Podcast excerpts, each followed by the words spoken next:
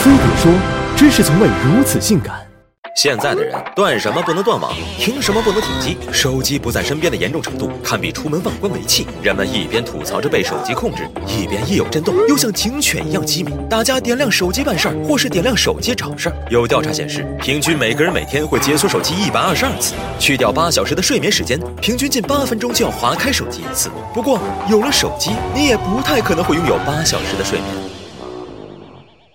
多数人离不开手机，都有个无法反驳的理由，不是有个不能二十四小时在线、随时让你下线的老板，就是有个不能秒回就要你秒跪的对象。但是除了这种求生欲的驱使外，我们就算知道啥事儿没有，也还是会忍不住想看上一眼，呃，再看一眼。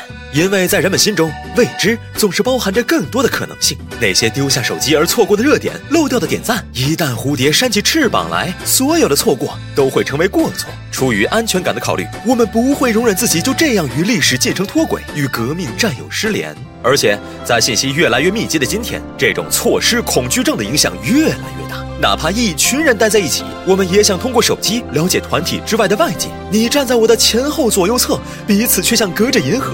此外，手机也会让我们获得一种被人关注的满足感。同样的一句话，票圈留言和面对面交谈带来的兴奋度是不一样的。因为留言意味着自己在信息汪洋中构建的世界有人关注着，还证明了它的存在。拿起手机的理由有千万，还有最简单的一个：手机离自己最近。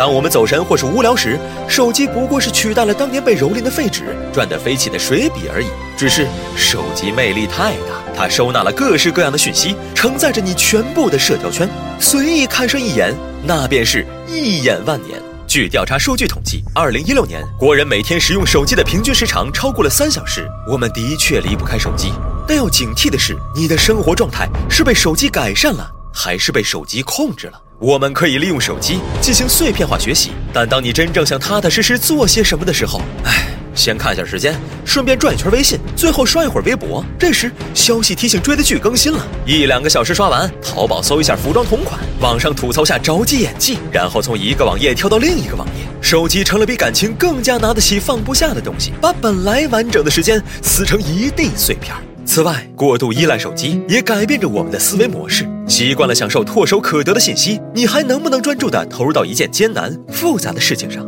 所有的问题都能搜索得到结论，你的认知和思考能力还健不健全，存不存在？甚至当密码都能被指纹取代时，你的记忆时间是不是还不如一条鱼那么长？